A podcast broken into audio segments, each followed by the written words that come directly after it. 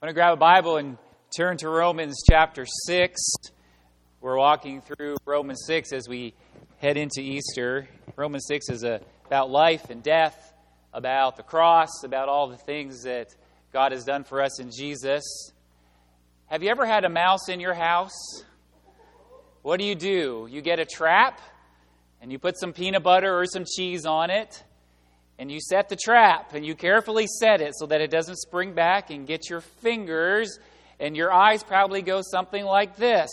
As you're setting the trap and you get it set and you carefully put it on the floor and you slide it under the counter or wherever you're going to put it and then you go to bed.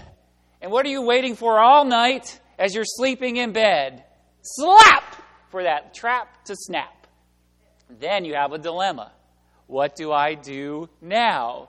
So you go over to the trap, and sure enough, the trap has its little victim in there. But what do you want to make sure of before you go pick that thing up? You want to make sure it's dead. So you maybe take your foot that you wish was about three feet longer and you kick it, grab a broom, and you poke it with something. You want to make sure it is dead before you deal with it. If it's still alive, you may start squealing and run away and call for help. You see, the same thing happens in our lives with the problems in our lives. Once they're dead, we can deal with them. Once we're dead, we can deal with the sin in our lives. But sometimes we approach it and we wince to make sure it's really dead. However, sometimes, like the mousetrap, we end up looking at a unsprung trap with no bait and no mouse. And our lives can be like that. Somehow it slipped through and it didn't do the thing that it was supposed to do. That's where we are in Romans chapter 6, really. This is Paul's flow of thought in Romans chapter 6. The first, really, Romans 1 to 5 leads up to this. He talks about we're all sinners and we all need Jesus. And in Romans chapter 6, he says, now we're in grace. Um, so we live in grace. And so, why would sin increase? Because now we live in grace, because we live under grace. We have to understand grace. And then what Paul says here's what's happened to you when you became a believer. You were buried into death to rise to a new life. You were literally buried to death. And Paul uses this uh, great picture of, of baptism as the burial rite of death and rise to new life. Flow of thought is Paul wants us to understand that the reason we can live under grace, the reason we can deal with things in our lives, is that because a death has occurred. There's been a death in our lives, there's been a spiritual death that has happened to us. So he tells us then in Romans chapter 6 and verse 5, he tells us, here's what happened to you when you were buried to death to rise in a new life, Romans chapter 6, verse 5. For if we have been united with him, who's the him? The him is Jesus, in a death like his, we shall certainly be united with him in a resurrection like his. Preview for next week. Just hold that thought. We know, he says, that our old self was crucified with him in order that the body of sin might be brought to nothing, so that we would no longer be enslaved to sin. For one who has died has been set free from sin. Now, if we have died with Christ, we believe that we will also live with him.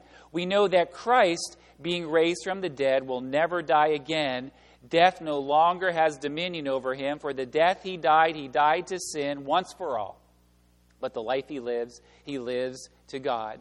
Paul says in these few verses that we cannot die to sin and then live in it at the same time. He says we have been united with Jesus in his death. Now, that word for united with is the idea of joining two things together and they grow together.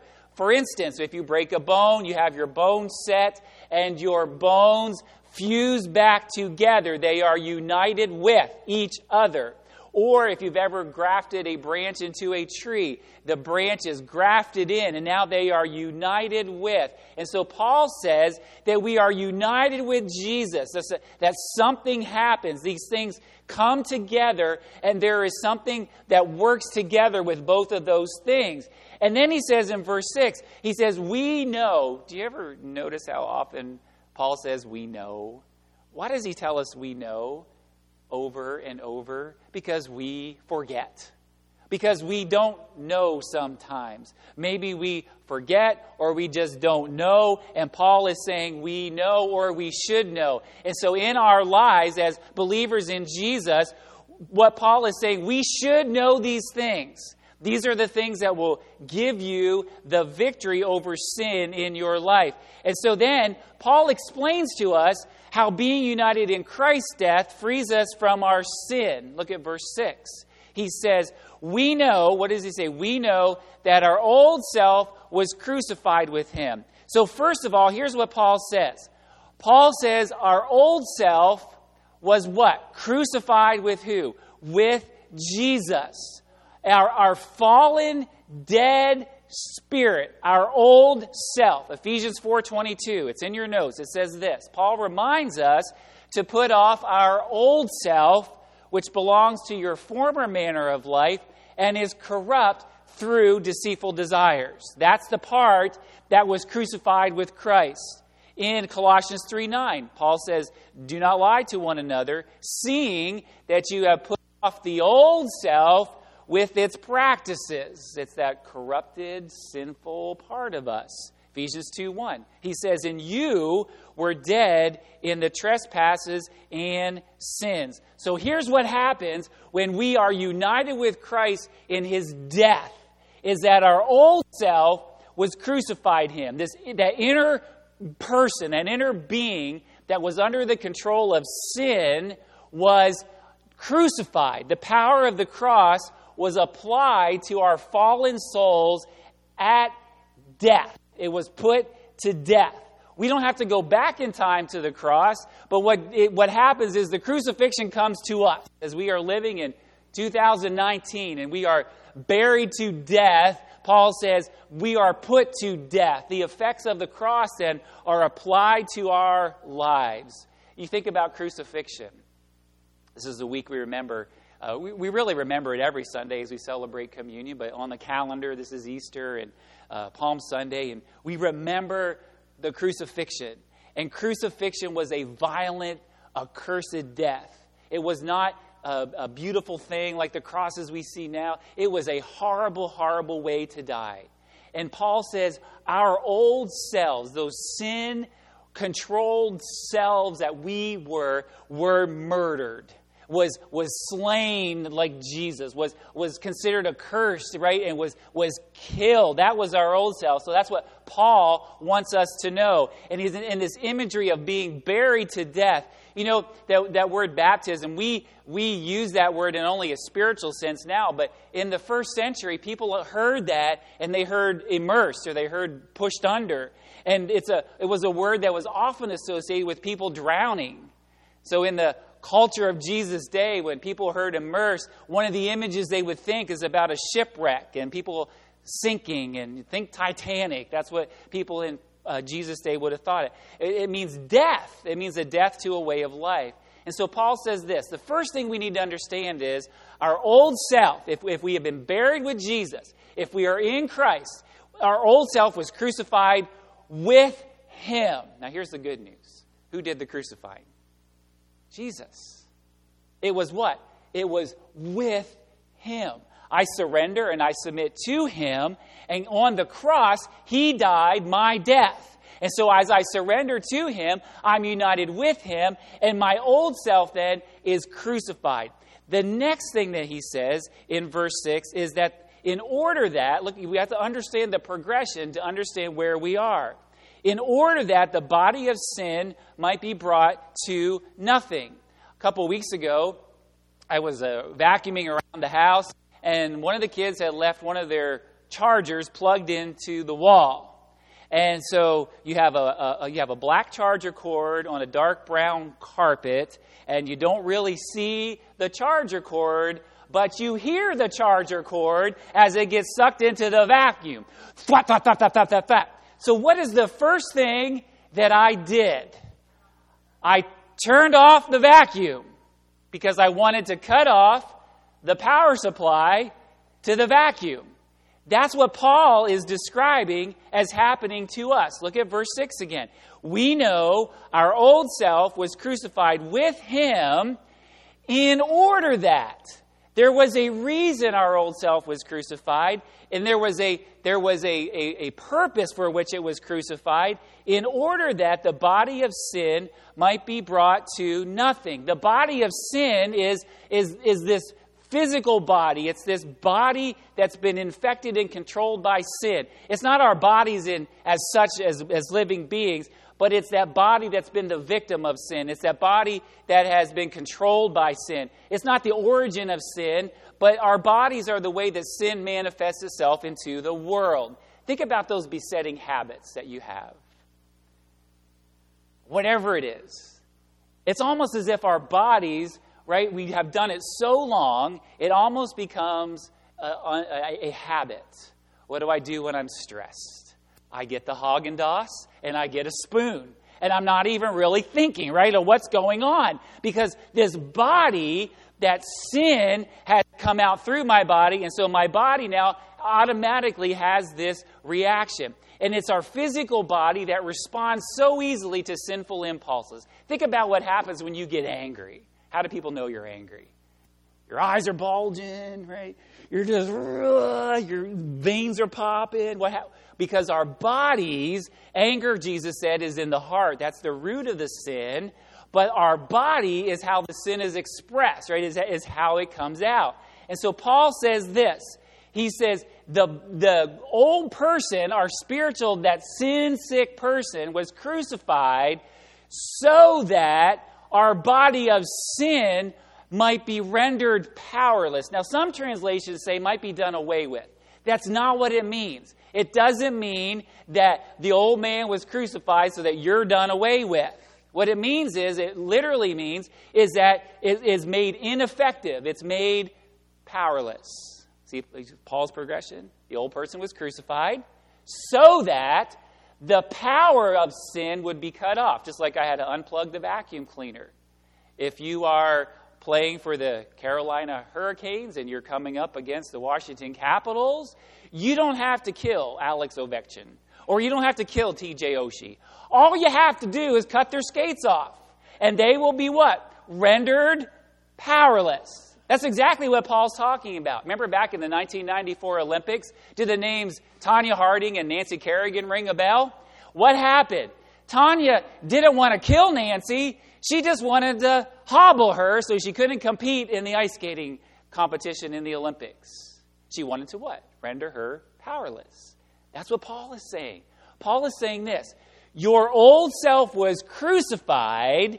That was the source of sin. That was that, that's that thing in, in you with its desires that was pushing out through your body.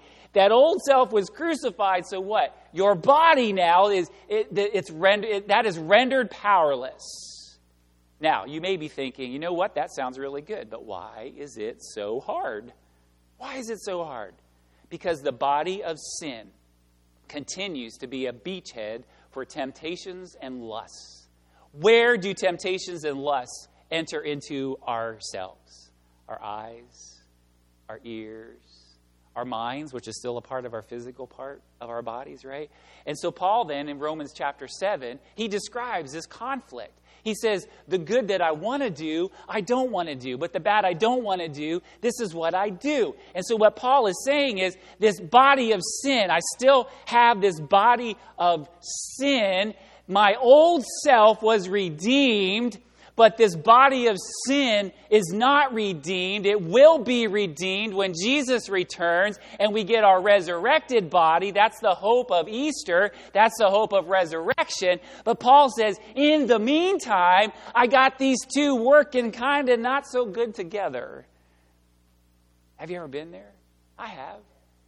You have that body of sin that you know that you are saved, you know that you are redeemed, you know that your old self has been crucified, and yet you're still walking around with this body, this body that had sinned before the old self was crucified, and those things rear their ugly head after we were crucified. And so Paul says this old self was crucified so that the body of sin might be rendered powerless. It's not done away with. We are still in these bodies, we still have these bodies, but the inside has been changed. And so then he goes on in verse 6 and he says, So that the body of sin might be brought to nothing. And then there's another so that. And the so that is this, is so we would be free. That's where, but we have to, we can't miss the progression. It's the body of sin that was crucified, or the old self that was crucified. It's the body of sin that's rendered powerless. We still have it. We still walk around in it. That's how you got to church today. You didn't leave your body at home. Some of you are like, I wish I, I'm really tired. I wish I was still at home in bed. But, but we walk around in these bodies of sin so that we're free. That's, that's, a, that's the whole point of it. We are, we are no longer enslaved to sin, is what Paul says. We once were. Sin was calling the shots, it was the old self that was calling the shots. Now there's somebody else calling the shots. It's the power of the Holy Spirit living in us, but we're still in these bodies of sin. The threat of sin still lurks because we have these bodies that have sin, that are used to sinning. Um, you know, the, the endorphins, all that stuff of sin has, has, has changed us and has, has uh, changed these bodies. Now, there, there's these heartbreaking exceptions, right? The old self is crucified, and we say, Why don't I just live this perfect life? He, this is why we need to understand this. This right here is why we struggle. This right here is why we're not always free. This is why we're why we feel like we're doing well and then we fall. We say, "Lord, how did I do this?" It's because of this. The body of sin is still there. The old self has been crucified. Jesus said, "What? The spirit is what? Tell me, church. Willing, but the flesh is weak. This is what he's talking about. Inside, I want to do it. That's what Paul says in Romans 7. I desire to do this. But when push comes to shove, I'd rather push and shove you. That's what he's saying. We need to know this so we understand where we are and how then we can overcome, which Paul's going to get to in just a minute. Now, listen, there is a vast difference between committing a sin and constantly living and delighting in sin. I have heard sincere believers, and maybe you have struggled with that. You say, Lord, I messed up again. There is a difference in our lives between committing a sin, the body of sin will have its way sometimes, or constantly living in and delighting in sin. The second one is what Paul says we have been delivered from the constantly delighting in, the constantly living in sin, that's what Paul says we've been delivered from. That's the old self. And we are delivered from that. But we still have the body of sin. We still have this wrestling. We still have this, this thing going on. So then he gets to verse 7, and it's kind of one of those proverbs. He says, For one who has died has been set free from sin.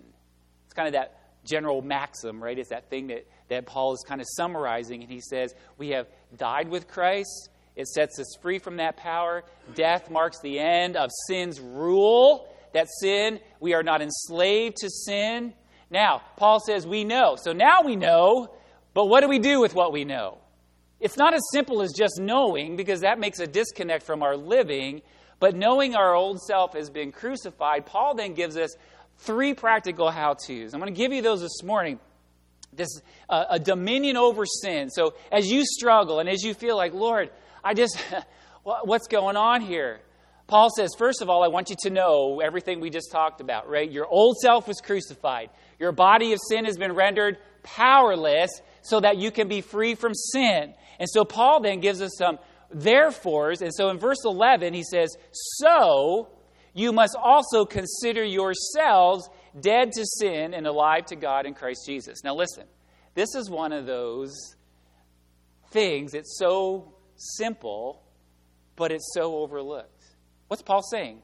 Paul's saying this say no to sin. He said, So you must, you must consider yourselves dead to sin and alive to God in Christ Jesus. What does Paul say? He says, when you are facing sin, do you consider yourself dead to sin or not? When you face it, do you say, No, I died to this? Or do we do what we sometimes do and we flirt with sin? We dance with it. We entertain it in our minds. We live this dangerous tango and we don't say no. We live in a world that is very sensitive today about romantic advances, right? But there is, and there's a lot of emphasis on cons- consent, right? You got to get consent for it, right? But for sin to be effective, we have to give it our consent. We have to say, okay, sin, have your way. Or we don't think what Paul says in verse 11. This is so very practical. Consider yourselves dead to sin. Oftentimes, we consider ourselves alive to sin. We say, There's no way I'm going to overcome this. There's no way I cannot stop doing this. There's no way, right? Instead, Paul says, Your thinking's wrong. You need to count yourself dead to sin. Sin desires to have us, but we don't have to have it. Just because it comes knocking doesn't mean we need to open the door. Larry Crabb says this count it true. That's what Paul says. He says, he says, count it true. Consider yourselves. Larry Crabb says this We count ourselves as really dead. When I'm faced with a sinful pattern of thinking, and I therefore am prompted to behave sinfully, I am to die to that sinful pattern experientially, just as I already am dead to it positionally. See what he's saying? Positionally, I am dead to it. In Christ, what's happened? I have been crucified. My old self has been crucified. So, what he says positionally, before God, God says, Your old self has been crucified. And, and Larry Crabb says, So now in my living, I need to live as if my old self is crucified. That's the we know. He said, I am to actualize in my immediate experience that which God says is true. Here's what God says I am dead to sin. I am to identify with Christ in his death by doing exactly what he did with sin. Both the Father and the Son, in the events of the cross, shout a thunderous no to sin. You know, the cross was God's no to sin.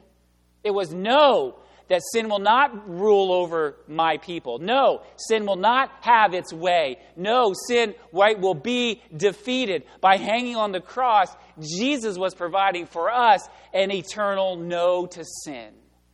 He who knew no sin became sin for us. And so there is a there is a exchange that takes place. And so the very first thing we do is say no to sin.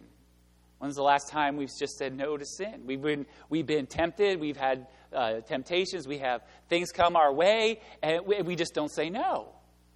We start thinking about it, and we start doing this thing like, how close can I get? instead of just saying no. What is saying no is I'm, I'm reckoning myself. That's what Paul says. Consider yourself. I'm, no, my old self has been crucified. I've been raised with Christ. I am new.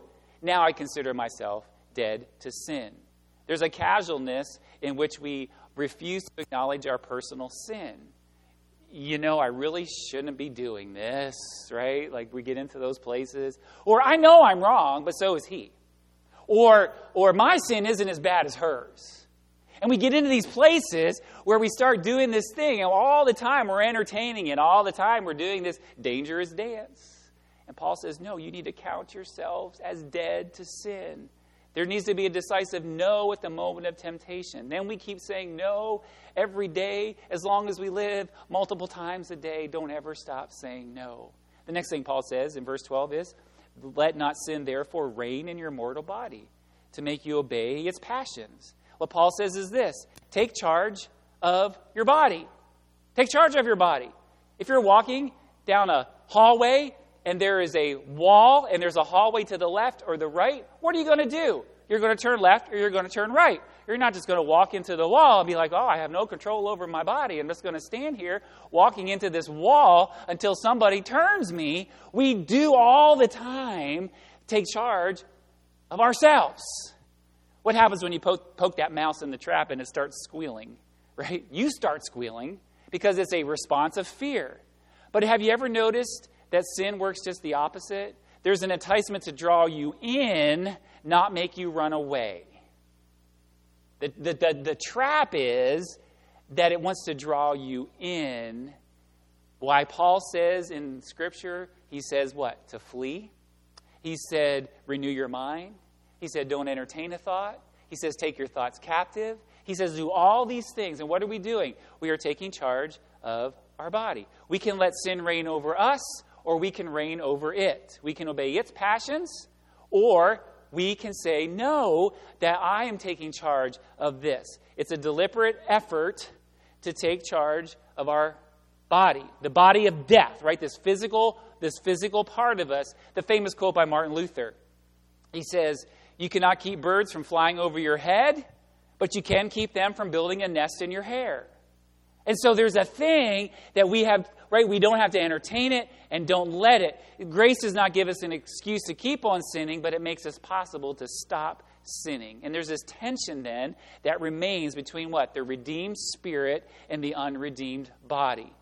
However, the body now has been what? Rendered powerless. It's no longer the willing partner in sin. You see, we were in big trouble before.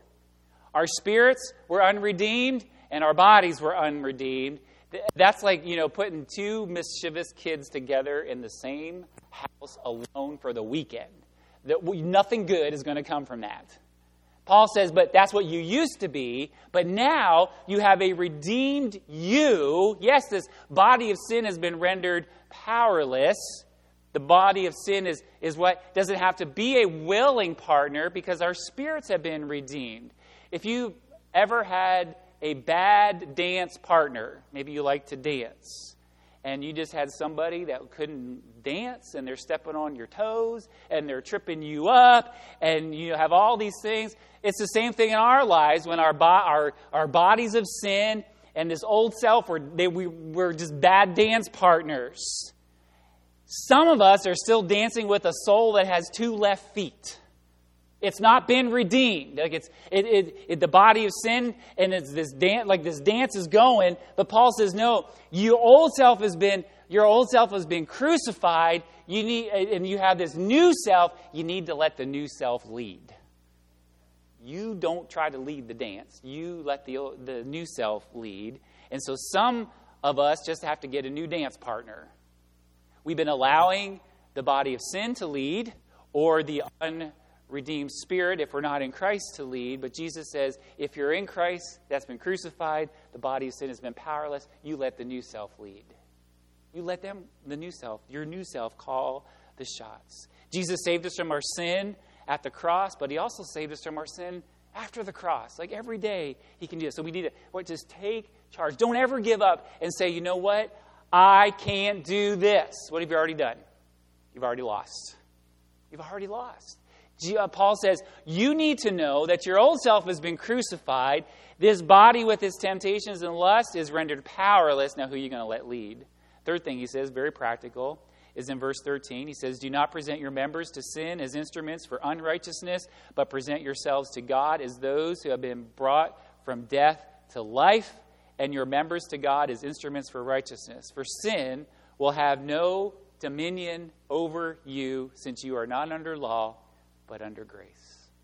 Paul says this you can present your members. And when the Bible says members, it literally means your members. If you cut off an arm, you say, What? I lost a member. If a, right? Uh, the member, your members, the parts of your body. That's why Paul uses the body as a metaphor for the church. We are members, not in a club kind of way, but we are members in a body kind of way. So the members of your body, Paul says to what? Offer them to God. The idea behind this offering was to present the uh, a person's assets to the serving to serve uh, to a king or a monarch. And so a person had some maybe land or they had some uh, some horses or they had some gold or some wealth, and the king called them to service, and they would say, "Here are my assets. I give them to you as an offering for you and your service." That's what we do with God. We take what we have and we offer it to Him. We offer our members of our body either to sin or we offer them to God. You know, the Bible says, Job says this I made a covenant with my eyes not to look lustfully at a young woman. What does he say that for? He says, I'm offering my eyes to God. That part of the body of sin that you struggle with, whatever that is, offer it to the Lord. Say, Lord, this I've offered to sin. Now I want to offer it to you. I want to give it to you for your service. I want to dedicate my mind and my hands and my eyes and my tongue. I want to dedicate all those things and present them to you. That's why Paul says in Romans chapter 12, I appeal to you, therefore, brothers, by the mercies of God, what does he say? To present your bodies as a living sacrifice. It's not been done away with, it's been rendered powerless, it's still living, but I give it as a living sacrifice, holy, set apart, and acceptable to God. He will receive it, He will, he will accept it, which is your spiritual worship. Don't be conformed to the world, but be transformed by what? The renewing of your mind, that you may discern what God's will is. So Paul says, offer yourself to God. How do I do this? My old self has been crucified. My body of sin has been rendered powerless, and I surrender to Him. I've been freed from sin. The question is, how am I trying? Not, not, not that I'm trying, but it's the how that's important. Not every problem in life is solved through grit and effort. It just isn't. Think about relationships, things that are going wrong in your life, and you say, Man, if I just put some more effort into this, if I really get serious about this, if I really just do everything I have that I put into this, some things in life just don't get solved through grit and effort. We can try and try and try and try, and it doesn't change it. Sin never disappears because of how hard we try, but how we try. How are we trying to have dominion over sin in our lives? How are we doing that? It's not how hard, but it's how. And sometimes we don't avail ourselves of the resources that God has given to us. What we couldn't do, listen, what we couldn't do, Jesus did for us. By his death, he crucified sin in us when we are united to him. That's something we can't do ourselves. You ever try to crucify your own sin? It doesn't work. We just can't do it. And so, what we couldn't do for ourselves, Jesus did for us. That's the gospel. The gospel is you couldn't do this for yourself, but Jesus did it for us. He did it for us perfectly, and when we are in Him, the benefits are applied to us.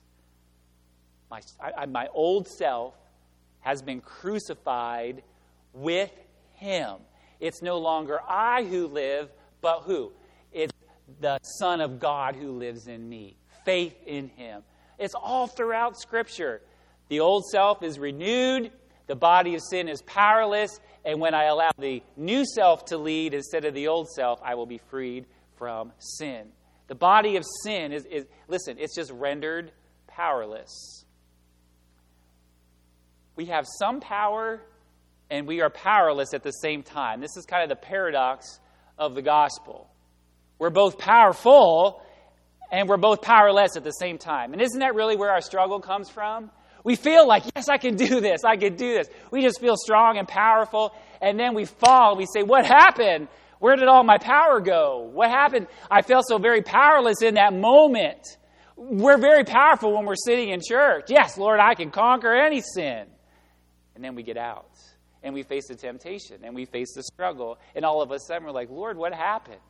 I was so powerful sitting in church on Sunday. I felt so very powerful. And now I'm in this situation and I feel so very powerless.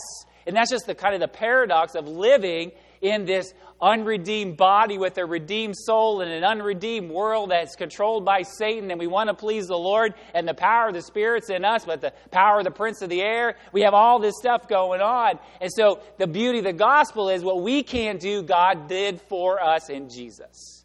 There's two things we need to remember. The first one is this we must not underestimate what we can do. Don't underestimate what you can do. Don't underestimate the power to say no to sin. Don't underestimate the power, the control of our body that we have. We often use the excuse, and it's with kids. Uh, you hear them fighting, and you walk in, and one of them has a bloody nose. Did you hit your sister? Yeah. Well, why'd you hit your sister? Because he made me do it. We learn from little on up. It's somebody else's, somebody else did it. He took my hand, he made a fist, right? Then he took my, turned it this way, he pushed my arm back, and then he pulled my fist into his face. He made me do it. We do it all the time with sin.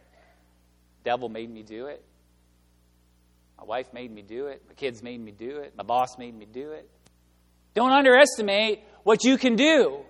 We, we, have, we have power over our faculties. We have power over our bodies. We have power over our, over our, our physicalness. Driving all the time, we have to course correct because what? We have control over that. So we don't, don't underestimate what you can do. Don't, don't say, well, well, I, I, sin just, it's just something I, I just got to give in. But here's the gospel, and this is the hard tension we live in. We must not overestimate what we can do.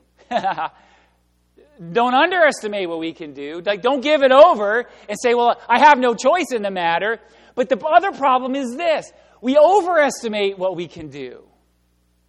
We, ha- we need a spiritual help. We need a, a spiritual power. And so sometimes, isn't it true that our problems come, we overestimate what we can do? We say, I'm going to do this, and I'm going to handle this, and I'm going to face this, and I'm going to tackle this. And then after we failed, we say, What in the world went wrong? Or, or right, we underestimate what we can do. We say, oh, I can't really do anything. it's just who I am. It's just who I am. But the gospel, there's this tension. And we read about that in Philippians chapter 2. Paul says this Therefore, my beloved, as you have always obeyed, so now, not only as in my presence, but much more in my absence. And here's what Paul says Work out your own salvation with fear and trembling. For it is God who works in you both to will and to work for his good pleasure. Paul says two things. He says, number one, that you don't underestimate what you can do. Work out your salvation. Paul didn't say earn your salvation. Paul didn't say you deserve your salvation. What's he saying? He's saying once you have been crucified with Christ and now you're living this life, you need to work it out. You have a responsibility. You have a responsibility to be in God's Word. You have a responsibility to pray. You have a responsibility to worship. You have a responsibility to be holy. Nobody else can do that for you. You need to work it out. You need to become more like Jesus. But Paul says, so don't underestimate what you can do. But then he also comes in and what does he say? It's God who what? Who works in you. Both to will and to work. So don't overestimate what you can do. Sometimes, if we're honest, the problem isn't that we can't, but that we won't. The problem isn't that I can't say no to sin. The problem is I don't want to say no to sin. Because, oh, if we're honest, doesn't sin feel good for a moment? It feels good for a season. It feels good until it's over. And then there we are with the guilt and the shame and the regret and all of the consequences that come with it. So it's not that we sometimes can't, it's that we just don't want to. This body of sin is calling the shots. And so Paul says in Philippians, it is God who what? Who will help you to have the want to to want to. So when you don't feel like doing it, you say, Lord, I'm, I'm really overestimating what I can do here. I need your help to will me to want to do the thing that you want me to do. Guess what God will do? He'll say, Yes. I've just been waiting for you to ask. I've been wondering why you've been fumbling and falling down around all this time, I'm just waiting for you to ask. And so now He wills and He works in us. The Holy Spirit motivation in our lives is that work that God does in us. Andrew Murray said this The cause of weakness in your Christian life is that you want to work it out partly and let God help you. We want to work our faith out partly and then let God help us. We want Him to fill in the things we can't do. So we go through life and we do all this stuff. And then when we get in trouble, we pray. And when we get in trouble, but the Bible says it's both. We can do, and God helps us. We can do, don't underestimate what we can do, but at the same time, God helps us. It's like if you if you play pool, and uh, you're at the pool table and you got the pool stick and you're you're you're lined up to the cue ball and you're you're getting ready to do your shot. This is what you can do. But here's here's who's with you. God. He's right behind you. That same pose and right he's going to help you. Who's moving the pool stick? I am. But who's with me? God's with me. Who's moving the pool stick? I am. But who's helping me? God is. And so we go through life, and that's what it does. It's what we can do, and God helps us. And that's the beauty of the gospel is it's not one or the other, it's both at the same time, and it doesn't really make a lot of sense. God, what do you mean I have to do what I do? God's like, yeah, you do what you do, but I'll be there to help you. But don't blame me, but you have to do what you need to do, but I'm going to give you the power to do what you don't want to do. And it all works together. Jesus began his ministry in the wilderness, and he had faced temptations by, by Satan. And uh, at the end of his life, he faced another temptation in the Garden of Gethsemane. And it says, Father, if all things are possible for you, remove this cup from me, but not what I want, but what you want. The way we overcome temptation is to say, Lord, not what I want, but what you want. And sometimes, if we're honest, we don't want the things of God. Can we just be honest? In these bodies of, of sin, we just don't want the things of God. We want to do what we want to do, how we want to do it, when we want to do it, because it feels good, we think, and sometimes we just don't want to do it. But overcoming temptation says, Lord, not what I want, but it's what you want. You've given me a new nature. I'm struggling in this body of sin. Help me to overcome. Jesus, the Bible says about Jesus, we do not have a high priest who is unable to sympathize with our weaknesses, but we have one in, who, in every respect, was tempted as we are, yet without sin. That's the Jesus that we love. That's the Jesus that we serve. The, the order in Scripture is clear there is death, and then there is life. First, there's the brokenness of sin, and then there's the beauty of resurrection. First, there is the, the brokenness of our pride, and then there is what? There is the beauty of exaltation. The order is clear. I need to die first in order to experience life, in order to experience resurrection. And so today we remember Jesus in his mission to go and die. Next Sunday we remember the resurrection as we tie it all together. But first in our lives, we need to die first.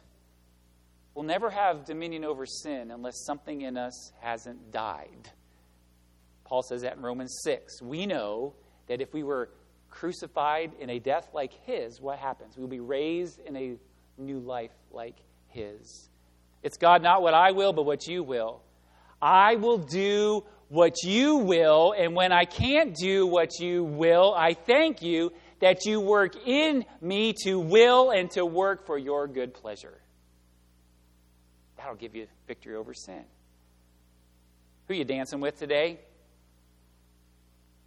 Are you allowing that body of sin to call the shots? Are you allowing your new nature to lead? Maybe you're not in Christ. You haven't been buried with Him into a death like His. And the old nature and the body of sin, they're just wreaking havoc in your life. They are great dancing partners. They're just leading you all over the place. We just need to change dancing partners. Who's going to call the shots? Our old self has been crucified so that what? This body of sin might be rendered powerless so that we can be free. As we pray and as we uh, come time to just com- commit to Jesus and to say, Lord, I understand the struggle. I get the struggle. But thank you for clearing up where the struggle is coming from. I just got these bad dancing partners. But I want to let you lead. I want to let you call the shots. And I want to, even when I don't want to, I want to give you and pray and say, Lord, you will in me and you work in me to do what you want me to do. Listen, don't ever get frustrated that there is a struggle. Because if you are in a struggle, you recognize that there are two forces at work in your life. It's the people who don't struggle that are in deep trouble. They don't think anything's wrong. They don't think they think everything is okay. But it's when we struggle and we know the struggle is real. And we know that what I want to do, I don't do. But Paul says, here's why. Are you saying no to sin? controlling your body? Are you offering yourself to God? And then, we, and all of that, are you relying on God's working in you? Would you please stand and we're going to pray? And if you have a prayer need, we'll ask you just to slip to the back, and the guys will meet you back there to your right. But for all of us, we understand this struggle. We know that, that sin is powerless, but it's still powerful. We know that we can do it, but we can't do it. That's why we need Jesus. That's why Jesus came as a man and lived among us to offer himself as a sacrifice for us, to do for us what we cannot do for ourselves. There are no self made Christians. There might be self made millionaires, but there's no self made Christians. It's God who makes us, it's Jesus who makes us, it's Jesus who works in us. Would you just pray as we think about this death of Jesus applied to our lives? Father, we just humbly come before you. And God, I, there's not a person in this room that doesn't understand the struggle of this battle that we're in. As much as we love you, Lord, as much as we we sing and we worship and our we agree with you in our spirits, we know that the flesh is weak.